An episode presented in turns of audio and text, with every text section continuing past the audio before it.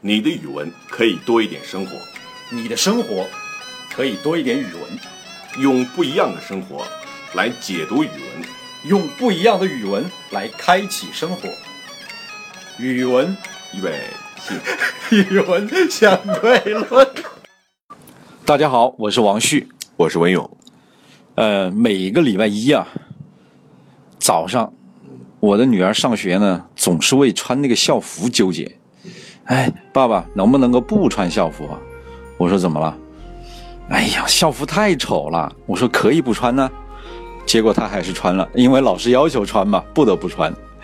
我发现好多孩子好像都不怎么喜欢穿校服，你你发现这个现象没有？呃，这大概是一个较为普遍的现象。为什么为什么会这样？嗯，就是因为像我女儿说的那样太丑了。很简单，尊重个体的体验，得到的结论就是非常直观的。他们不喜欢校服，原因是很丑。为什么这么丑的校服又大行其道？这倒是值得一个去关照的话题啊。那我们现在好多学校的校服就是运动服，嗯，对 不对？特别宽大，有的运动服就是远远超过了那身体的尺寸，因为买大一点的话还可以多穿几年，对不对？像旗袍、长袍一样穿在身上。值得让人思考的就是这么一个话题了。我们可以看到，就是中外来进行对比。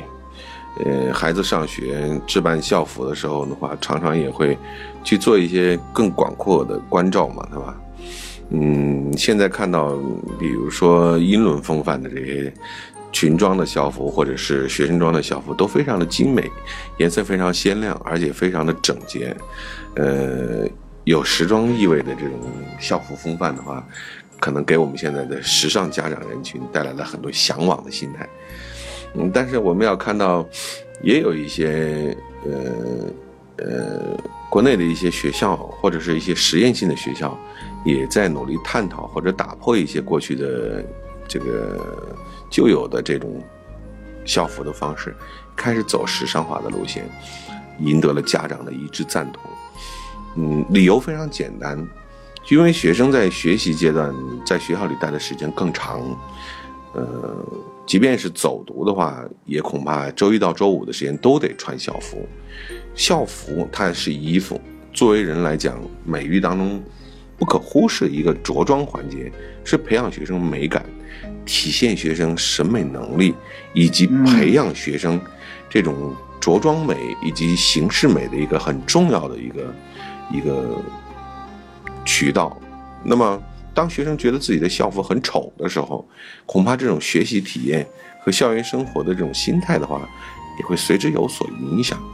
这也许是一个猜测，我不知道你对学生有没有进行过交流。我我我们家楼下的那个学校，那个学生的校服，他们自己说叫邮递邮邮递员，邮递员就是每个礼拜都邮邮递员上班了。嗯，这周一到周五都是邮递员啊，因为他们他们好像每天都要穿绿色的。呃，对对对，呃，然后旁边高中的那个学校呢，也是一个很长的那种运动服啊。是，我就觉得呢，这个校服的这种不讲究啊，嗯，它折射了我们中国教育现在的一个一个一个现象，就像你刚才说的，就是缺乏审美，嗯，就是美育，在我们的这种教育里非常的缺乏，几乎是零，是吧？就是那种对美的那种感受力。我想起来这个，就是民国初年那个蔡元培，嗯，教育家啊，他当时提出了一种教育理念，就是以美育代宗教。他说我们中国呢是一个没有宗教的一个国家，啊，没有信仰。他说我们现在要建立民众的信仰是什么？我们应该美育，就要培养这个年轻人对美的这种感受力。这个对美的感受力，决定了他是否活得有有趣味，或者是呃活得是否有品味，进而决定了这样一群人，这样一个民族，他是否有创造力。现在有很多学者也在研究民国风范。民国时期的话，就刚才所说到这一点，中华民族在那个时期的里面，大家对美的这种追求还是比较多元的。你比如说我们所熟知的叫做。呃，黄飞鸿与十三姨嗯 是不是啊？你比如说，嗯民国时期，大家对于这种服装的这个着装的审美标准的话，五花八门，有穿长衫的，对有穿旗袍，旗袍还有穿洋装的，对，还有穿短衫的，各种各样的服饰都有呃。实际上那个年代，呃，其实文化非常多元，多元化，也有很多时尚的因素要素。对呀、就是就是我们新中国成立以后，你看我们的几代人，两代人至少是，你穿衣服全都是一样灰的，是吧？那原来是什么中山装啊，就是那样的一种非常死板的、老气横秋的、没有活力的这样一种装扮，而且几几亿人都是一样的，对不对？嗯，这个从学校教育的角度上来说，引导大家在校园生活当中着装一致，这个应该说也是一个可以肯定的标准。但是呢，呃，我们说能不能够折中一下？比如说有大的集体活动的时候可以着装一致，比如说有体育课或者是运动会的时候着装一致，比如说我们可能做一些户外郊游的时候，包括学生群体出去这个社会实践的时候，可以相对的服装统一一致，这些标志着一个学校的风范，是一个精神面貌，这可以同意。就我们不是反对校服啊，嗯，就是这个校服能不能讲究一点？讲究一点。对呀、你说就是就是我们很多人可能认为这有什么讲究？学生嘛，是吧？最重要的就是学习啊！你把学习搞好不就完了吗？穿这个校服就是就是就是穿简单一点，嗯是吧？你不要这么花心思的去搞啊美呀、这有什么用啊？嗯对不对？前不久啊，嗯我跟一个家长聊天，那一个妈妈，嗯，我觉得我非常敬佩这位妈妈，哦，就是她说，她给自己的女儿啊，嗯。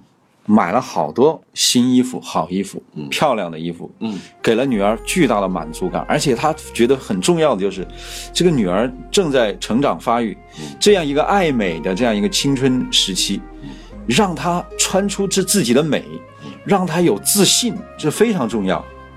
她也许在考试上没有很多的自信，但是她在穿着上就显出了他的品味。嗯好，我觉得这个妈妈非常有眼光，这实际上是对孩子非常好的教育。嗯有那个台湾的学者蒋勋呢、他提到这样一个例子，他说，这个有一次他和那个宏基电脑的创始人施振荣嗯去希腊呢看阿波罗神殿，走了几个小时的山路，很辛苦。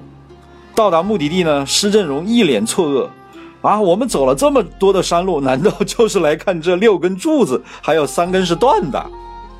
蒋勋说：“施先生，你一路上说要创造自己的品牌，什么叫品牌？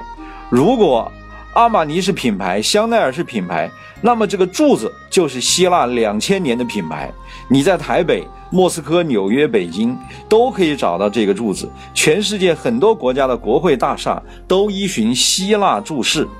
但施正施正荣说，走几个小时的山路，难道就是为了拍几拍拍张拍张照？施正荣觉得这太不划算了，这没什么用，啊，这个蒋勋呢就只有笑一笑啊。木心先生说过，他说啊，没有审美力啊，就是绝症，知识也解救不了。所以美育本身所包含的一些这个教育行为和教育理念，实际上囊括了所有学科。你比如说，大家觉得最没有美誉的学科数学，嗯数学它最基本的这个科学意义就是要逻辑与严密，嗯计算要精准，对吧？可是有人要发问了，它跟美学有什么关系啊？嗯其实不然。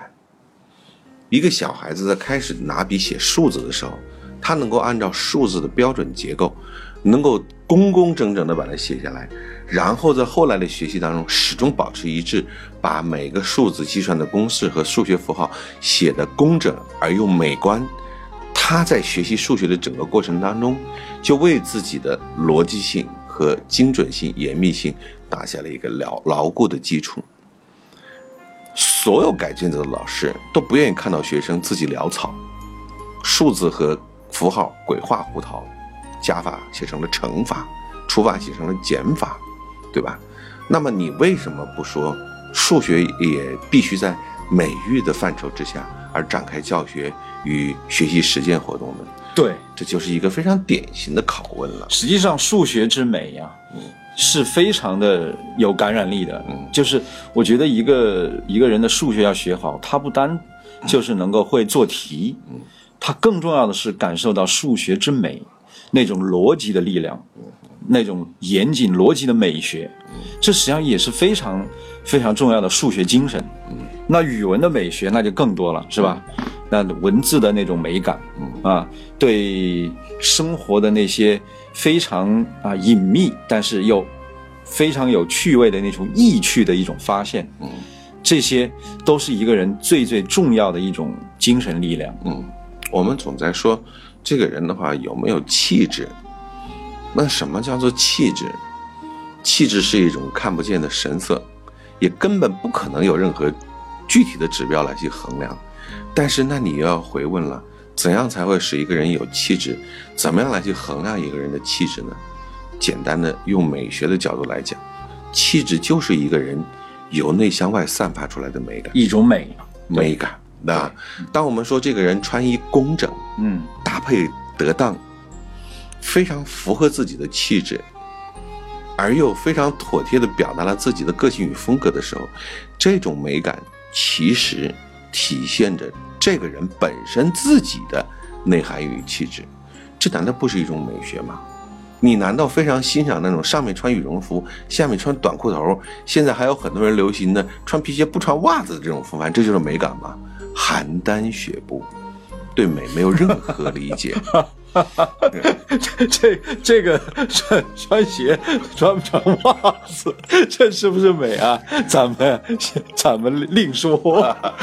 戳到痛处了我对我戳到痛处了，我就没穿袜子。所以我要说到的就是，当我们来去太过于注重学科教育的时候，我们可能有时就背离了整个教育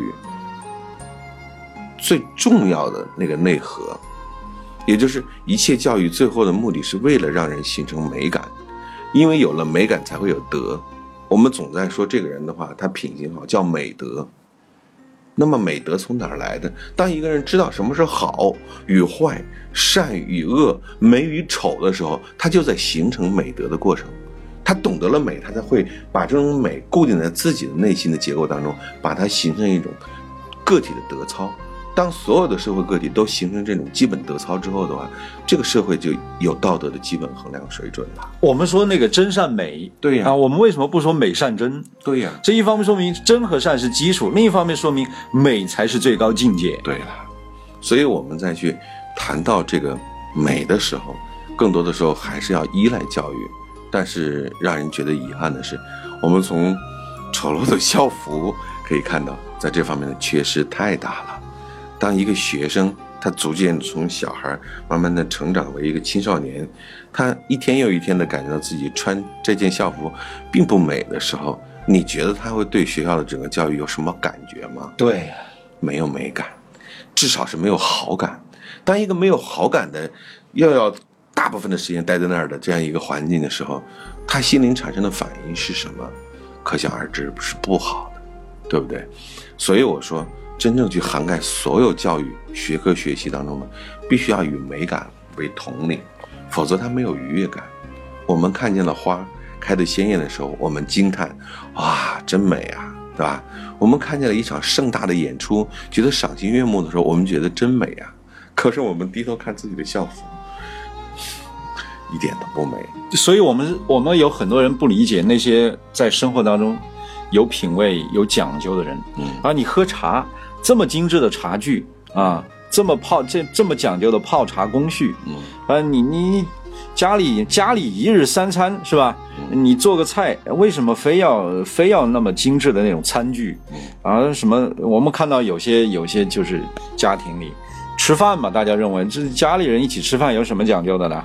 啊，什么不锈钢碗啦、搪瓷缸啊、塑料盆啊、小铝锅，反正凑合凑合啊，几块钱的盘子一买啊，那不就得了吗？是吧？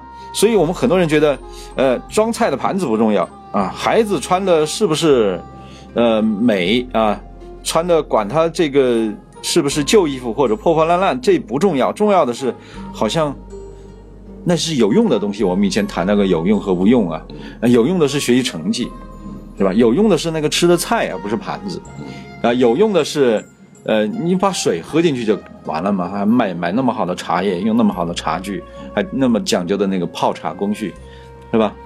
整个的这个从学校到生活到校园，不是到这个社会，我们还是我们这个当代这个社会啊，没有美感的一个体现。嗯，这跟我们学校教育有绝大的关系。从这个学校的校服就可以看得出来。而且这种美的要求并不奢侈，并不是说我们一定要买名牌服装，让学生觉得有一种这种奢侈的这种价值感觉。它其实是满足一种基本需求，但还有几个弊端要特别提出来的是，比如说一年级到三年级，你可以同买一个大号，因为到三年级了之后，他到四年级要生长的时候，他可能原来买的大号穿不了了。请问你在买这个大号的时候，那一年级的小朋友可能穿着基本上当戏服了。嗯，很细长袖善舞，底下的裤脚要卷很多层，一旦下雨天裤脚要散了之后的话，就踩得稀巴烂，就穿别说穿不到三年级，那可能早就破旧不堪了。还有，那么明知道这个校服的话，它是一种让大家不可能众口都能够一致的这个这个服装，那为什么我们不能与时俱进的来去？来去遵循学生和学校的这种个性风范的话，来一次这种校服的大征集。